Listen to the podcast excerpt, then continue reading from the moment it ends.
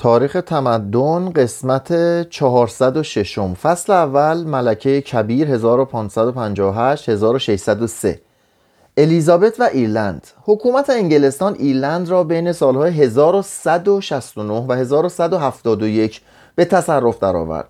به بهانه آنکه این سرزمین ممکن است از طرف فرانسه یا اسپانیا به عنوان پایگاه علیه انگلستان قرار گیرد آن را تحت سلطه خود نگاه داشت.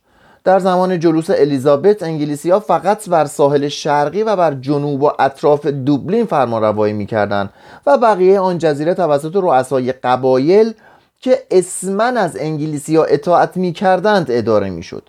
کشمکش دائمی ایرلندی ها با انگلیسی ها امور ایرلند را که طبق رسم قبیله ای که هرج و مرج آشوب در آن سرزمین برپا کرده و ضمنا شاعران دانشمندان و قدیسانی پرورش داده بود اداره می‌شد برهم زد. قسمت بیشتر ایرلند به صورت جنگل و باطلاق در آمده حمل و نقل و ارتباطات بسیار آشفته و پرخطر بود و 800 هزار بومی که از نژاد سلت بودند در فقر و بینظمی شبیه به توحش میزیستند. انگلیسی های مقیم ایرلند تقریبا مانند خود ایرلندی ها فقیر بودند و کار الیزابت را بر اثر فسق و فجور اختلاس و جنایت دشوارتر می‌کرد. اینان با همان دقتی که اموال کشاورزان ایلندی را میرو بودند دارایی دولت انگلستان را غارت می‌کردند. طی سلطنت الیزابت انگلیسی های مقیم ایرلند مالکان و مستجران ایرلندی را از ملک آنها میراندند. اینان نیز با جرح و قطع از خود واکنش نشان می‌دادند و زندگی برای قالب و مغلوب به صورت زورآزمایی و تنفر درآمده بود. سیاست الیزابت در مورد ایرلند مبتنی بر این عقیده بود که ایرلند کاتولیک خطری برای انگلستان و پروتستان خواهد بود. به همین مناسبت فرمان داد که آین پروتستان در سراسر آن جزیره به زور اشاعه یابد. برپا داشتن مراسم قداس ممنوع سومه ها بسته و عبادت در خارج از منطقه انگلیسی ها متوقف شد.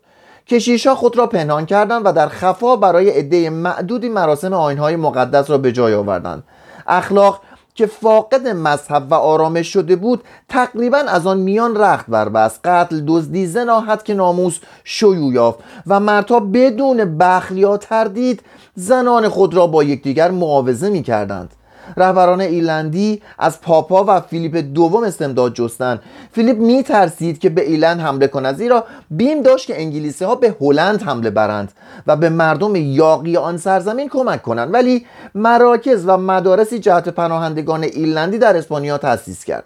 پاپ پیوس چهارم یک ایرلندی یسوعی به نام دیوید ولف را در 1560 به ایرلند فرستاد. ولف با شجاعت و اخلاصی که خاص فرقه او بود عده‌ای را در خور تربیت کرد. یسوعی های دیگر را با لباس مبدل به ایلند فرستاد و ایمان و امیدواری کاتولیکا را دوباره برقرار ساخت. رؤسای قبایل دلگرم شدند و یکی پس از دیگری علیه تسلط انگلیسی ها سر به شورش برداشتند. مقتدر مقتدرترین آنان شین اونیل اهل تیرون بود. وی مردی بود که ایلندی ها حاضر بودند به خاطر او بجنگند و نامش را در افسانه ها ذکر کنند. شین برای حفظ لقب خود با برادرش که می‌خواست خود را به این لقب ملقب کند دلیرانه جنگید. احکام را نادیده گرفت و کلیسا را تزیین کرد. همه مسایی انگلیسی ها را به منظور دستگیری خود عقیم نهاد. جان خود را با مسافرت به لندن و به دست آوردن اتحاد و کمک الیزابت به خطر انداخت. و پیروزمندانه بازگشت و در آلستر و تیرون به حکومت پرداخت. شین با قبیله رقیب خود او دانل به سختی جنگید سرانجام در 1567 شکست خورد و هنگامی که مکدانل ها یعنی مهاجران اسکاتلندی که وی سابقا به آنها حمله کرده بود پناه برد در آنجا به قتل رسید. تاریخ ایرلند پس از مرگ او عبارت از یک سلسله شورش قتل و آمدن نایب السلطنه های انگلیسی بود.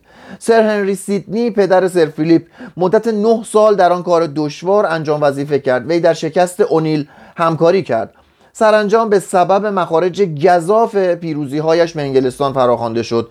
والتر دورو نخستین ارل او اسکس نام خود را با قتل عامی که در جزیره رائلین در نزدیکی ساحل آنتریم مرتکب شده مشهور ساخت. مکدانل های شورشی زنان و کودکان و پیروان و پیران و بیماران خود را جهت محفوظ ماندن به آنجا فرستاده بودند. اسکس قوایی برای تسخیر آن جزیره اعزام داشت. پادگان آنجا به شرط آنکه به آنان اجازه حرکت به اسکاتلند داده شود حاضر شد تسلیم شود. با این پیشنهاد موافقت نشد و آنان نیز بدون قید و شرط تسلیم شدند. سپس متجاوز از 600 تن از زنان و کودکان و بیماران و پیران آن قبیله از دم شمشیر گذشتند. 1575 بزرگترین شورش در زمان الیزابت به وسیله قبیله جرالدین در مانستر برپا شد.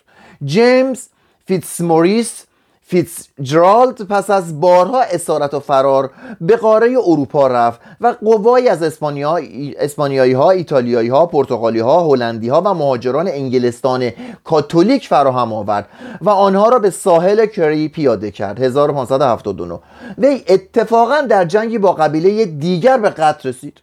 پسر عم او جرالد فیتس جرالد پانزدهمین ارل دزموند شورش را ادامه داد. وی باتلر قبیله مجاور ولی ولی باتلر قبیله مجاور به رهبری ارل آو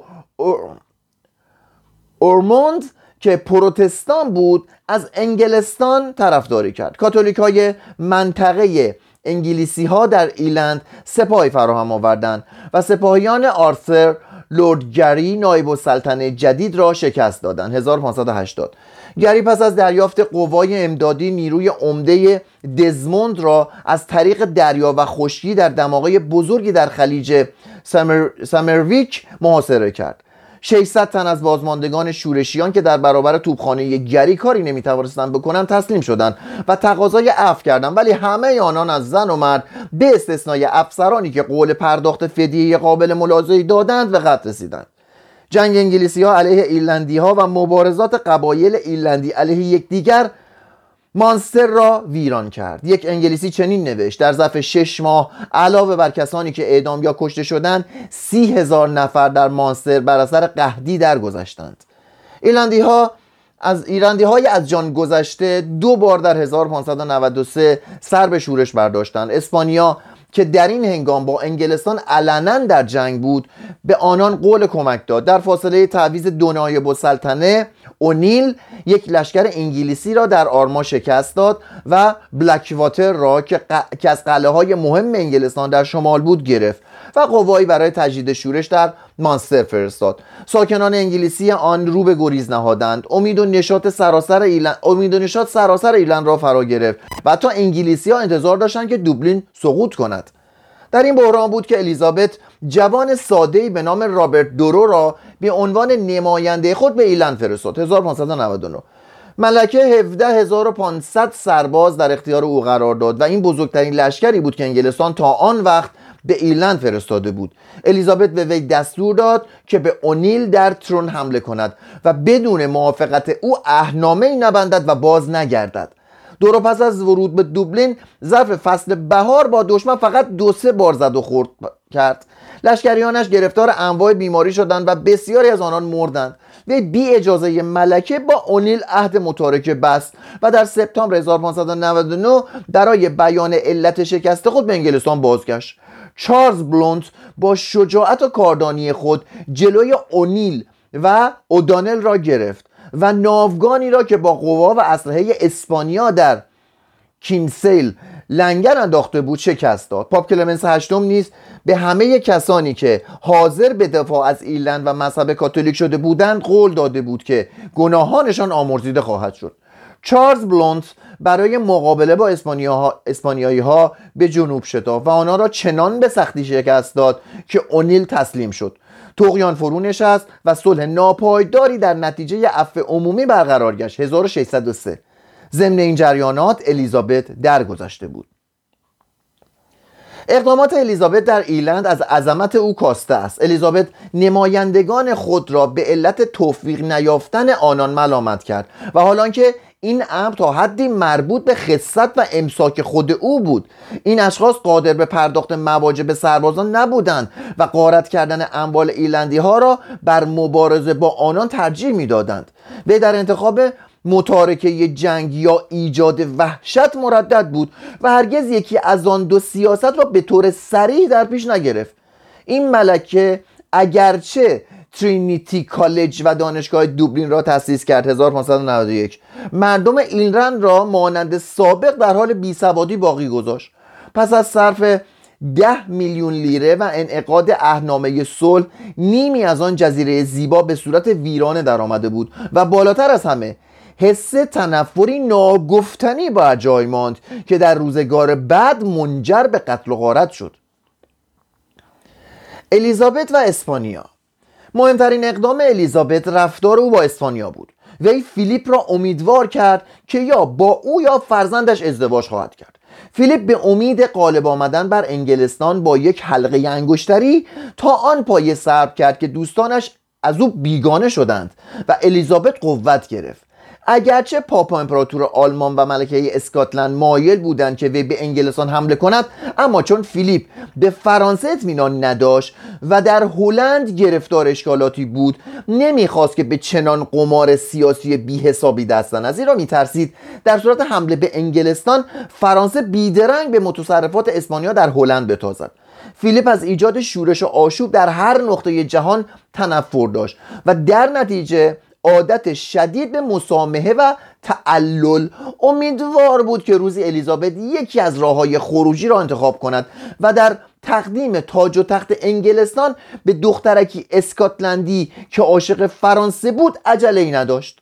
وی همچنین سالها پاپ را از تکفیر کردن الیزابت باز داشت. فیلیپ در مورد رفتار این ملکه با کاتولیک های انگلستان خاموشی گزید. و در جواب اعتراضات الیزابت به بدرفتاری با پروتستان های انگلیسی در اسپانیا چیزی نگفت. وی ضمن آنکه کشتی های مسلح انگلیسی به مستعمرات و تجارت اسپانیایی ها میتاختند قریب سی سال با انگلستان در حال صلح باقی ماند. طبیعت افراد در اداره حکومت ها ظاهر می شود زیرا حکومت ها به طور کلی نظیر خود ما هستند و رفتار آنها بیشتر مانند اعمال افراد بشر است. بشری که هنوز زور و مذهب در اخلاق و قوانین او تاثیر نکرده باشد. وجدان از پاسبان پیروی می کند ولی حکومت ها پاسبان ندارند. در روی دریاها از ده فرمان خبری نبود و تجار فقط با اجازه دزدان دریایی به کار خود ادامه می‌دادند. کشتی های کوچک دزدان دریایی خلیج های کوچک سواحل بریتانیا را معمن خود قرار می‌دادند و از آنجا برای تصرف آنچه مقدورشان بود بیرون می آمدند اگر قربانیان آنان اسپانیایی بودند انگلیسی ها از اینکه پیروان پاپ دستخوش غارت می شدند نوعی شوق و وجد مذهبی در خود می آفتند مردان بیباکی مانند جان هاکینز و فرانسیس کشتی های خصوصی مسلح را به کار می بردن و اقیانوس ها را عرصه تاخت و تاز خود قرار می دادن. الیزابت اگرچه با اقدامات آنان موافق نبود مزاحمشان نمی‌شد زیرا در کشتی های مسلح خصوصی نطفه نیروی دریایی انگلستان و در دریا ستیزان دریا سالارهای آینده خود را می‌دید بندر لاروشل که در دست پروتستان های فرانسوی بود به صورت وعدگاه کشتی های انگلیسی هلندی و هوگونه ها درآمد که به شکار کشتی های تجاری کاتولیک تحت هر پرچمی که حرکت می‌کردند میپرداختند و در حقیقت کشتی های پروتستان را نیز مورد حمله قرار می‌دادند دزدان دریایی از این کار به تجارت پرمنفعت برده که یک قرن پیش از آن به وسیله پرتغالی ها مرسوم شده بود پرداختند بومی های مستمرات آمریکایی اسپانیا از کارهایی که نسبت به آب و هوا و مزاجشان توان فرسا بود تلف می شدن و بنابراین احتیاج به کارگرانی از نژاد پرطاقتتر افزایش یافت. خود لاس کاساس که مدافع بومیان بود به شارل اول پادشاه اسپانیا پیشنهاد کرد که سیاهان آفریقایی که قویتر از سرخپوستان حوزه کارایی بودند برای انجام دادن کارهای دشوار اسپانیایی ها به آنجا انتقال یابند. شال با این پیشنهاد موافقت کرد ولی فیلیپ دوم تجارت برده را تقبیح نمود و به حکام اسپانیایی در آمریکا دستور داد که جز به کسب پروانه از دولت اسپانیا هیچ برده سیاه پوستی که صدور آن به ندرت صورت می‌گرفت و مستلزم خرج زیاد بود. به امریکا برده نشود. هاکینز که می‌دانست بعضی از حکام از اطاعت این دستور شانه خالی می‌کنند سه کشتی به افریقا برد 1562 و 300 سیاه بوست اسیر کرد و آنان را به هند غربی برد و در برابر شکر ادویه و دارو به مهاجران اسپانیایی فروخت.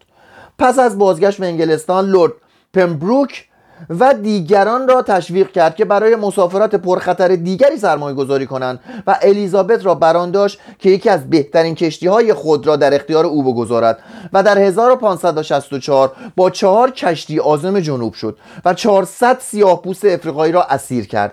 به سوی هند غربی رفت با تهدید و ارعاب اسپانیایی ها را مجبور به خرید آنها کرد و به انگلستان بازگشت و غنایم خود را میان ملکه و طرفداران خود تقسیم کرد و به عنوان قهرمان شناخته ملکه از 600 درصد سرمایه‌ای که به کار انداخته بود سود برد. در 1567 الیزابت کشتی خود موسوم به عیسی را به وی کرایه داد. هاکینز با آن و چهار کشتی دیگر به افریقا رفت و تا آنجا که توانست از سیاهان به اسارت گرفت و آنها را در آمریکا از قرار نفری 160 لیره به اسپانیایی ها فروخت. اما هنگامی که با قنایم خود که به 100 هزار لیره تخمین زده می‌شد به انگلستان باز میگشت در نزدیکی سواحل مکزیک مورد حمله یک ناوگان اسپانیایی قرار گرفت و همه کشتی های او به استثنای دو کشتی کوچک مخصوص خاروبار از بین رفت. هاکینز بعد از مقابله با هزار گونه خطر عاقبت با این دو کشتی کوچک دست خالی به انگلستان رسید. 1569 در میان بازماندگان آن سفر یکی از اقوام هاکینز که جوانی موسوم به فرانسیس دریک بود دیده می‌شد. دریک که به خرج هاکینز تحصیل کرده بود به اصطلاح بومی بومی دریا شد و در 22 سالگی فرماندهی یک کشتی را در مسافرت بی حاصل هاکینز به عهده گرفت. در 23 سالگی به استثنای شهرت همه چیز خود را بر سر دلاوری هایش از دست داد. پس با خود عهد کرد که از اسپانیا انتقام بگیرد. در 25 سالگی از طرف الیزابت معمور شد که فرماندهی یک کشتی مسلح خصوصی را به عهده بگیرد. در 1573 در 28 سالگی کشتی های محافظ کشتی دیگر را که حامل شمش نقره بود در ساحل پاناما به تصرف درآورد و در حالی که انتقام خود را گرفت و قنیمتی به دست آورده بود به انگلستان بازگشت. ضمن آنکه اسپانیا خواست خواستار اعدام وی بود مشاوران الیزابت مدت سه سال او را در خفا نگاه داشتند. سپس لستر وانسینگام و هتون چهار کشتی کوچک که ظرفیت آنها به 375 تن می‌رسید در اختیار او قرار دادند وی با این کشتی ها در 15 نوامبر 1577 از پلیموت به مسافرتی پرداخت که به صورت دومین سفر به دور دنیا درآمد. هنگامی که کشتی های او از تنگه ماژلان بیرون آمدند طوفان سهمگینی برخاست و کشتی ها پراکنده شدند و دیگر به هم نپیوستند. دریک تنها با کشتی موسوم به پلیکان از طریق ساحل باختری آمریکای جنوبی و شمالی خود را به سان فرانسیسکو رساند و ضمن حرکت کشتی های اسپانیایی را غارت کرد. سپس گستاخانه به سوی غرب و به طرف فیلیپین آزم شد. از طریق جزایر ملوک به جاوه و از اقیانوس هند به افریقا رفت. از دماغه امید نیک گذشت اقیانوس اطلس را پیمود. در 26 سپتامبر 1580 یعنی 34 ماه بعد از حرکت از پلیموت به این بندر بازگشت. وی قناعمی به ارزش 600 هزار لیره با خود آورد که 275 هزار لیره از آن را به ملکه داد. مردم انگلستان او را بزرگترین دریانورد و دریازن اصر نام نهادند. الیزابت در کشتی او شام خورد و او را به لقب سوار مفتخر ساخت. در طی این مدت انگلستان لفظا با اسپانیا در حال صلح بود. فیلیپ مکرر به ملکه شکایت می‌کرد. ملکه از او معذرت می‌خواست. قنایم را در کیسه میریخت و تذکر می‌داد که فیلیپ نیز قوانین بین المللی را با ارسال کمک به شورشیان ایلندی نقض کرده است. هنگامی که سفیر اسپانیا او را به جنگ تهدید کرد الیزابت وی را با نقشه خود در مورد ازدواج با آلانسون و اتحاد با فرانسه ترساند. فیلیپ که سرگرم تسخیر پرتغال بود به سفیر خود دستور داد که صلح را به هم نزند. طبق معمول بخت و اقبال با سیاست تردید و دودلی الیزابت موافق بود. اگر فرانسه کاتولیک گرفتار جنگ داخلی نبود و اتریش کاتولیک و امپراتور آلمان سرگرم مبارزه با ترکان عثمانی نبودند و اگر روابط اسپانیا با پرتغال و فرانسه و پاپ و اتباع آن در هلند به هم نخورده بود کسی نمی‌داند که بر سر الیزابت چه می آمد سالها بود که الیزابت در مورد هلند سیاست غیر سریح در پیش گرفته و رفتار خود را با اوضاع متغیر روز متناسب ساخته بود و هیچ تهمت و و هیچ تهمت تهمت بی تصمیمی و خیانت قادر نبود که او را کورکورانه به سوی سوق دهد. وی همانطور که به پیرایشگران انگلستان نظر خوبی نداشت از پیروان کالون در هلند نیز بدش می آمد و نیز مانند فیلیپ به ایجاد شورش و آشوب رغبتی نداشت. الیزابت از منافع تجارت بیوقفه با هلند جهت اقتصاد انگلستان آگاهی داشت و در صدد بود که به شورشیان هلندی کمک کند تا مقهور اسپانیا نشوند و خود را به دست فرانسویان نسپارند. زیرا تا مدتی که شورش هلندیا ادامه داشت اسپانیا قادر به دخالت در امور انگلستان نبود. سعادت غیر مترقبه ای باعث شد که الیزابت به شورشیان کمک کند و ضمنا به موجودی خزانه خود بیافزاید. در دسامبر 1568 چند کشتی اسپانیایی که حامل 150 هزار لیره جهت مواجه سربازان آلوا در هلند بودند به وسیله کشتی های مسلح و خصوصی انگلستان در بنادر دریای مانچ رانده شدند.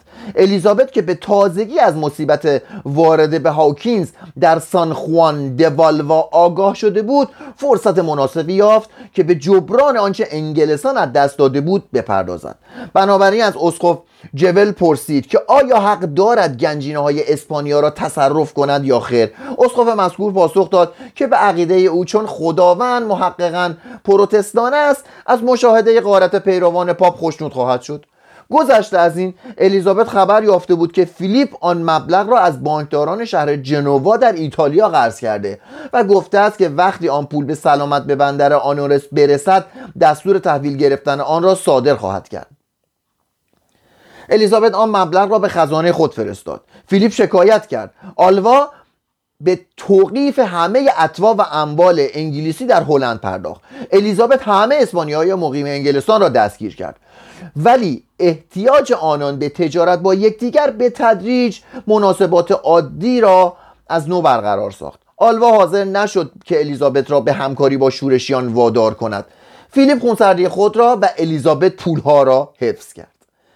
این صلح بی آرام مدتی ادامه داشت تا آنکه حملات مکرر انگلیسی ها به کشتی های اسپانیایی ها و استمداد دوستان ماریو سوارت محبوس فیلیپ را مجبور به شرکت در توطئه علیه جان الیزابت کرد.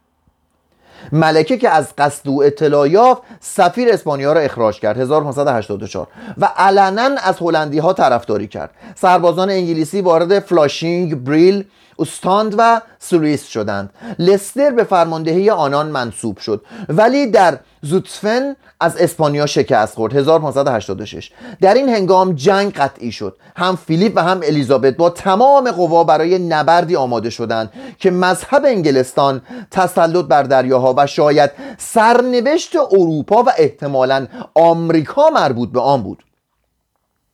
ثروت اسپانیا مدیون کریستوف کلم و پاپ الکساندر ششم بود. بر طبق حکمیت پاپ در 1493 تقریبا سراسر آمریکای جنوبی و شمالی به اسپانیا تعلق گرفت. با این توقیات پاپ و مسافرت های دریایی مدیترانه دیگر مرکز تمدن و قدرت نژاد سفید نبود بلکه در این زمان عصر اقیانوس اطلس آغاز شد. از سه ملت بزرگ اروپایی مجاور اقیانوس اطلس فرانسه در نتیجه جنگ داخلی از مبارزه به منظور تسلط بر اقیانوس محروم ماند. دو کشور دیگر یعنی انگلستان و اسپانیا به سوی سرزمین موعود دست دراز کرده بودند. به نظر می رسید که متزلزل کردن تفوق اسپانیا در آمریکا کاری محال است. در سال 1580 این کشور در آن قسمت صدها مستعمره داشت در صورتی که انگلستان دارای یک مستعمره هم نبود. و هر سال مقادیر زیادی طلا و نقره از معادن مکزیکو پرو به سوی اسپانیا سرازیر می‌شد. چنین به نظر می رسید که مقدر شده است که اسپانیا بر نیم کره غربی مسلط شود و امریکای شمالی و جنوبی را از لحاظ سیاسی و مذهبی تابع خود کند. در دریک از دورنمای این وضع خوشنود نبود. تا مدتی جنگ بر سر دنیا میان خود او و اسپانیا جریان داشت. در سال 1585 بر اثر مساعدت دوستان و ملکه وی توانست سی کشتی مجهز کند و به جنگ با امپراتوری اسپانیا بشتابد. دریک نخست وارد ویگو در شمال باختری اسپانیا شد. بندر ویگو را غارت کرد لباس یک مجسمه حضرت مریم را در آورد و فلزات و لباسهای گرانبهای کلیساها را با خود برد. سپس به سوی جزایر کاناری و جزیره کیپورد آزم شد و بزرگترین آنها را تاراج کرد. از اقیانوس اطلس گذشت به سانتو دومینگو حمله برد و مبلغ سی هزار لیره به عنوان رشوه گرفت تا شهر کارتاخنا متعلق به کلمبیا را خراب نکند. شهر سنت آگوستین را در فلوریدا سوزاند و به باد غارت داد.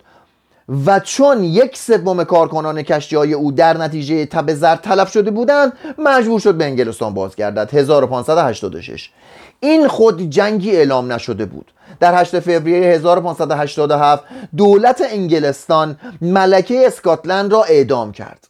فیلیپ به پاپ سیکستوس پنجم خبر داد که تصمیم گرفته است به انگلستان حمله برد و الیزابت را از سلطنت معزول کند. بنابراین تقاضای دریافت دو میلیون سکه طلا کرد. سیکستوس حاضر شد 600 هزار سکه بپردازد و آن هم پس از آنکه حمله واقعا صورت گیرد. فیلیپ به مارکی سانتا کروز بهترین دریا سالار خود دستور داد که بزرگترین ناوگان تاریخ را فراهم آورد این بود که شروع به ساختن کشتی در لیسبون و گردآوری ذخایر در کادیس کردند. دریک از الیزابت خواهش کرد که کشتی هایی در اختیار او بگذارد تا با آنها سفاین اسپانیا را قبل از آنکه نیرومند شوند از بین ببرد. ملکه پذیرفت و او در 2 آوریل 1587 پیش از آنکه الیزابت تغییر عقیده دهد از پلیموت بیرون رفت. در 6 آوریل وارد بندر کادیس شد و کشتی ها را طوری به حرکت درآورد که در معرض توپهای ساحلی قرار نگیرند. یک کشتی جنگی دشمن را غرق کرد و به کشتی های حمل و نقل و کشتی های حامل ذخیره حمله برد و های آنها را به تصرف درآورد. همه کشتی های دشمن را آتش زد و بی آنکه آسیبی ببینند مراجعت کرد.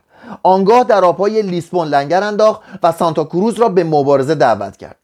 مارکی نپذیرفت؟ زیرا کشتیهایش هنوز مسلح نشده بودند. دریک به شمال رفت به سوی لاکورونیا حرکت کرد و ذخایر بزرگی را که در آنجا انباشته شده بود به تصرف درآورد. سپس به آسور رفت و یک کشتی اسپانیایی را متصرف شد. در حالی که آن را به دنبال کشتی خود بسته بود به انگلستان بازگشت. حتی اسپانیایی ها از جسارت و مهارت او در دریانوردی به شگفت افتادند. فیلیپ صبورانه ناوگان دیگری فراهم آورد. مارکی سانتا کروز در ژانویه 1588 درگذشت. فیلیپ دوک مدینا سیدونیا را جانشین او ساخت. هنگامی که جهازات شکست ناپذیر تکمیل شد شمار کشتی های آنها به 130 فروند. هر یک با ظرفیت متوسط 455 تن رسید. نیمی از آنها کشتی های حامل کالا و نیمی دیگر کشتی های جنگی بودند. در این کشتی ها فکر کنم 445 تن بود عذرخواهی می‌کنم در این کشتی ها 8050 ملوان و 19000 سربان جا سرباز جا گرفته بودند. فیلیپ و دریا سالارانش جنگ دریایی را مثل جنگ های دریایی روم می‌دانستند. یعنی تصور می‌کردند که باید کشتی های دشمن را با چنگک به جلو کشند و با سربازان دشمن دست به گریبان شوند. اما نقشه انگلیسی ها این بود که کشتی های اسپانیا را که پر از ملاح بود با شلیک توپ غرق کنند. سپس فیلیپ به ناوگان خود دستور داد که به جستجوی صفاین انگلیسی نپردازند بلکه یکی از سواحل شنزار انگلستان را تصرف کنند و بعد به فلاندر بروند و سی هزار سربازی را که دوک پارما در آنجا آماده کرده بود سوار کنند و به این ترتیب اسپانیایی ها به سوی لندن آزم شوند. در این ضمن در نهان نامه ای را به انگلستان رساندند که توسط کاردینال آلن نوشته شده بود آوریل 1588 کاردینال در این نامه به کاتولیک های انگلستان دستور داده بود که در خلع آن ملکه قاسب و بدعتگذار و روسبی با اسپانیاهایی ها همکاری کنند. صدها راهب تحت فرمان قائم مقام رئیس دستگاه تفتیش افکار برای برقراری مجدد آین کاتولیک در انگلستان همراه جهازات شکست ناپذیر حرکت کردند. شوق و ذوق مذهبی صادقانه ملوانان اسپانیایی و فرماندهانشان را به هیجان آورده بود. این عده از صمیم قلب معتقد بودند به اینکه مأموریت مقدسی را انجام می‌دهند. از این رو زنان روسبی را از خود راندند. بیحرمتی به مقدسات را ممنوع ساختند و از قماربازی دست کشیدند. در صبح 29 می 1588 هنگامی که کشتی از لیسبون حرکت می کردن همه افراد در مراسم آین قربانی مقدس شرکت جستند و مردم در سراسر اسپانیا برای موفقیت آنان دست به دعا برداشتند. باد با الیزابت موافق بود. آرمادا گرفتار طوفانی سهمگین شد و ناچار به بندر لاکورونیا پناه برد تا زخمهای خود را التیام بخشد و دوباره در دوازده ژوئیه به حرکت درآمد. مردم انگلستان با عقاید مختلف انتظار ناوگان اسپانیا را میکشیدند. در این هنگام وقت آن فرا رسیده بود که الیزابت مبالغی را که طی سی سال امساک و شیطنت گردآوری کرده بود خرج کند. رایای او خواه کاتولیک و خواه پروتستان مردانه به پاریس شتافتند جنگجویان غیر نظامی داوطلبانه در شهرها تعلیمات نظامی فرا گرفتند بازرگانان لندن مخارج هنگ ها را پرداختند و خواهش کردند که به آنان اجازه تهیه 15 کشتی داده شود. ولی عملا سی کشتی فراهم کردند. مدت ده سال بود که هاکینز برای نیروی دریایی ملکه کشتی جنگی ساخته بود. دریک در این وقت دریابان بود. صاحب صفاین مسلح کشتی های خود را به وعدگاه آوردند. در آغاز ژوئیه 1588 82 کشتی به فرماندهی چارلز لورد هاوارد آو افینگام به عنوان دریا سالار بزرگ انگلستان در پلیموت برای مقابله با دشمنی که پیش می آمد لنگر انداختند. در 19 ژوئیه 19 ژوئیه طلای آرمادا در دهانه تنگه مانچ ظاهر شد. ناوگان مدافع از پلیموت بیرون آمد و در 21 ژوئیه عملیات جنگی آغاز شد. اسپانیایی ها منتظر بودند که پس از نزدیک شدن کشتی های انگلیسی آنها را با چنگک به جلو بکشند. ولی کشتی های انگلیسی دارای پهلوهای کوتاه و ارزی باریک بودند. در اطراف کشتی های سهمگین اسپانیایی به سرعت حرکت می‌کردند و آنها را به توپ میبستند. ارچه کشتی های اسپانیایی برای مرتفع بودن و عرشه کشتی های اسپانیایی بسیار مرتفع بود و بنابراین توپهای آنها بالای سر کشتی های دشمن شلیک می‌کرد و فقط خسارت مختصری وارد می آورد های انگلیسی زیر آتش دشمن حرکت می‌کردند و قابلیت حرکت و سرعت آنها اسپانیایی ها را بیچاره و مبهوت میساخت. شب هنگام کشتی های اسپانیایی رو به گریز نهادند. یکی از آنها عقب ماند و به دست دریک افتاد. کشتی دیگر ظاهرا توسط یک توپچی آلمانی که بر که سر به شورش برداشته بود منفجر شد و انگلیسی ها قسمتی از آن را بازیافتند. خوشبختانه در هر دو کشتی مقداری مهمات پیدا شد که مورد استفاده کشتی های ملکه قرار گرفت. در روز 24 مهمات بیشتری وارد شد. با وجود این انگلیسی ها فقط برای یک روز جنگ مهمات داشتند. در روز 25 هاوارد در نزدیکی جزیره وایت به حمله پرداخت. کشتی پرچمدار او تا قلب آرمادا پیش رفت و به هر کشتی اسپانیایی که برخورد شلیک کرد. تیراندازی دقیق انگلیسی ها باعث خرابی روحیه اسپانیایی ها شد. شب آن روز دوک مدینا سیدونیا از پارما تقاضا کرد که مهمات و قوای امدادی به کمک او بفرستند ولی کشتی های هلندی بنادر پارما را مسدود کرده بودند. در 27 آرمادا در کاله لنگر انداخت. روز بعد دریک هشت کشتی کوچک و غیر ضروری را آتش زد و آنها را در مسیر باد قرار داد و به میان کشتی های اسپانیایی فرستاد. دوک مدینا سیدونیا که از آنها وحشت داشت به کشتی های خود دستور داد که به حرکت درآیند. در روز 29 دریک به آنها در سواحل فرانسه در گراولین حمله برد. ها دلیرانه جنگیدند ولی دریانوردی و توپاندازی آنان خوب نبود. ظهر آن روز کشتی های هاوارد فرا رسیدند و همه کشتی های انگلیسی چنان آتشی بر سر کشتی های دشمن ریختند که بسیاری از آنها خراب و بعضی دیگر غرق شدند. بدنه چوبی آنها اگرچه سپاه زخامت داشت بر اثر گلوله های انگلیسی شکافته می شدند هزاران اسپانیایی به قتل رسیدند و جوی خون از عرشه ها به دریا جاری شد. در پایان آن روز آرمادا چهار هزار تن از افراد خود را از دست داده بود. چهار هزار نفر دیگر زخمی شده بودند و کشتی های باقی مانده با زحمت خود را روی آب نگاه می داشتند مدینا سیدونیا پس از آنکه دید کارکنان کشتی دیگر طاقت جنگیدن ندارند به آنان فرمان عقب نشینی داد. در روز سوم باد آن ناوگان شکسته را به دریای شمال برد. انگلیسی ها آن را تا خلیج کوچک فوت تعقیب کردند و سپس به علت نداشتن غذا مهمات به بندر بازگشتند. آنان در این واقعه فقط 60 نفر از دست داده بودند و حتی یک, یک کشتی هم غرق نشده بود. برای آرمادا لنگرگاهی نزدیکتر از خود اسپانیا وجود نداشت. اسکاتلند با اسپانیا دشمن بود و بنادر ایرلند را انگلیسی ها در دست داشتند. کشتی های صدمه دیده و افراد گرسنه نومیدانه کوشیدند که جزایر بریتانیا را دور بزنند. دریا متلاطم بود و باد تندی میوزید. دکلها خورد و بادبانها پاره می‌شد. هر روز چند کشتی غرق شد یا رها می‌شد. مردگان به دریا انداخته می شدن. در سواحل ناهموار ایلند 17 کشتی صدمه دید تنها در سیلیگو امواج دریا هزار اسپانیایی مغروق را به ساحل افکند بعضی از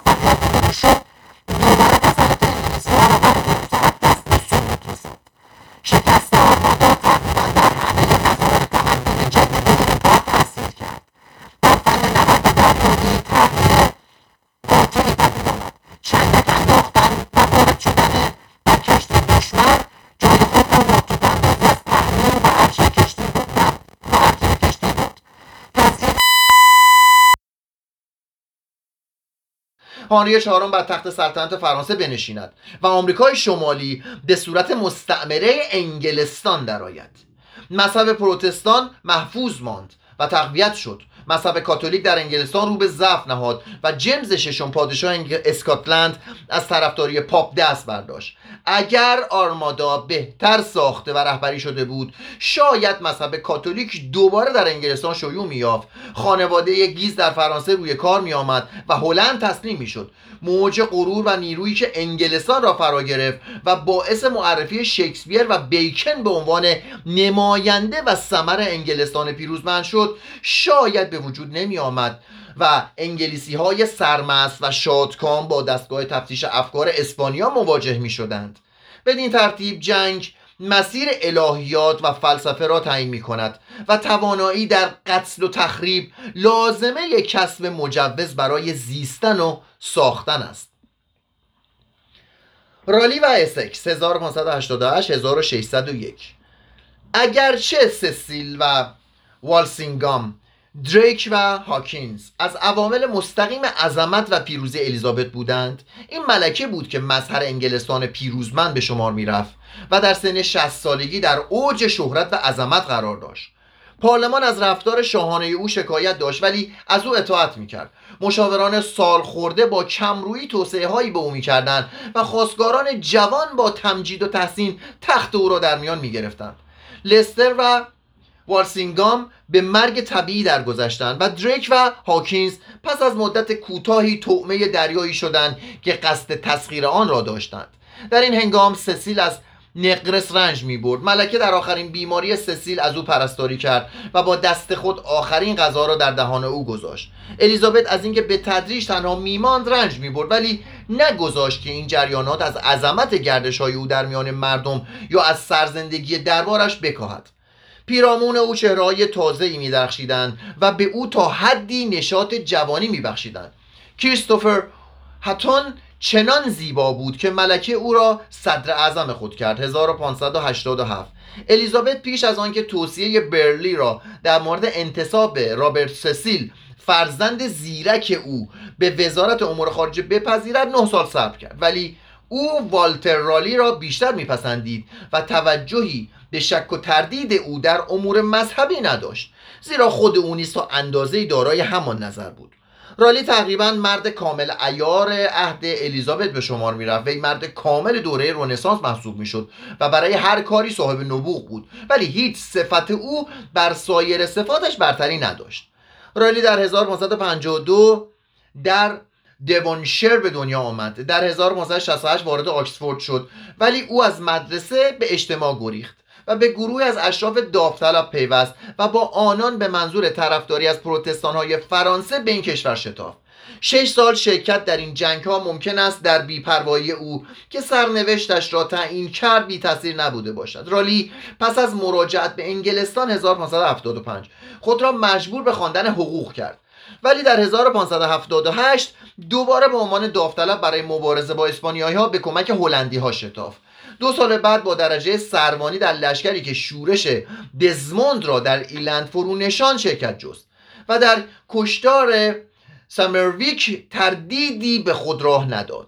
الیزابت به عنوان پاداش دوازده هزار ایکر زمین در ایرلند به او داد و منصبی درباری بدو بخشید و چون از قیافه خوشخدمتی و بذله‌گویی او خوشش آمد به پیشنهادهای وی در مورد ایجاد مستعمره در آمریکا گوش فرا داد و امتیازی به دو بخشید. رالی در 1584 برای نخستین بار کشتی هایی به منظور ایجاد مستعمره به ویرجینیا فرستاد. اگرچه این عمل و اقدامات بعدی او نتیجه ای نبخشید فقط نام ویرجینیا به عنوان یادبود جاودانی از باکره بودن ملکه باقی ماند.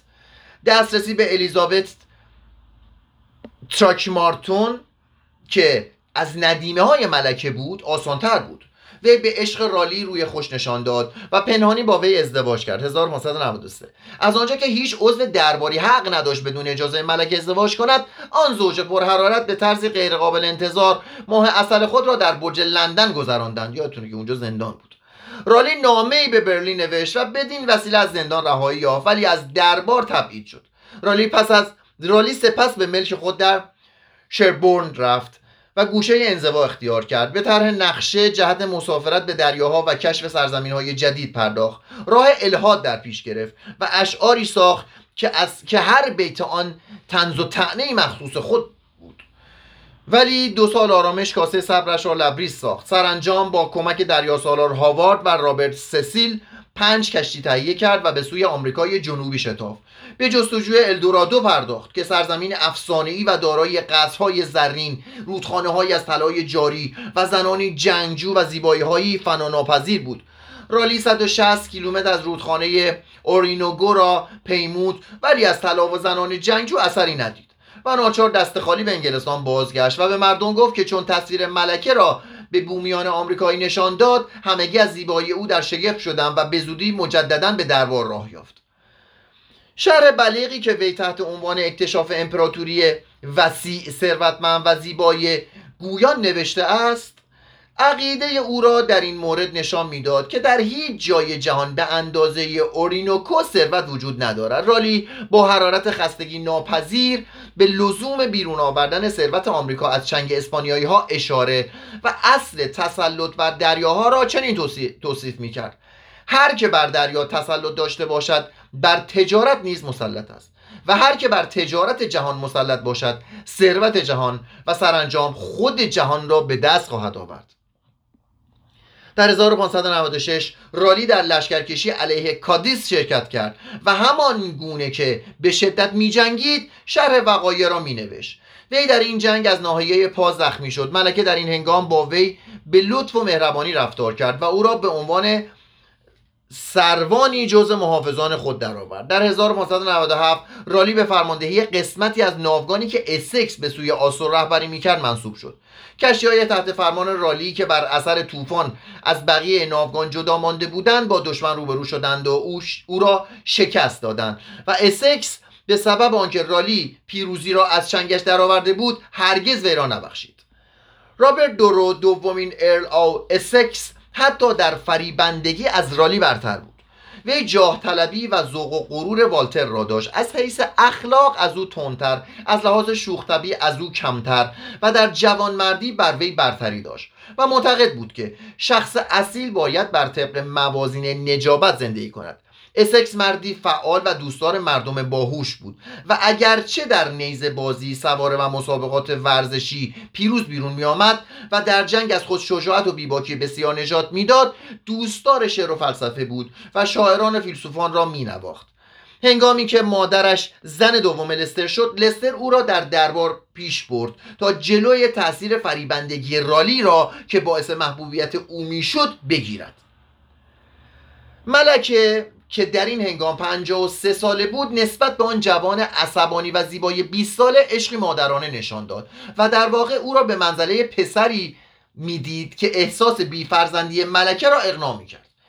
این دو با هم سخن می‌گفتن با هم از سواری می‌کردن با هم به موسیقی گوش می‌دادن با هم ورق بازی می‌کردن. انگامی که اسکس با بیوه فیلیپ سیدنی در نهانی ازدواج کرد ملکه ناراحت شد ولی به زودی او را بخشید. و تا سال 1593 در عضویت شورای سلطنتی نگاهش داشت. با وجود این اسکس برای زندگی درباری یا سیاست مداره آفریده نشده بود. مستخدم او که کاف نام داشت می‌گفت عشق و تنفر همیشه چهرهش پیداست. و او نمی‌داند که احساسات خود را چگونه پنهان کند. وی رالی ویلیام سسیل رابرت سسیل و سرانجام بیکن حقشناس و ملکه رام, رام نشدنی را دشمن خود کرد. بقیه این ماجرا جلسه آینده.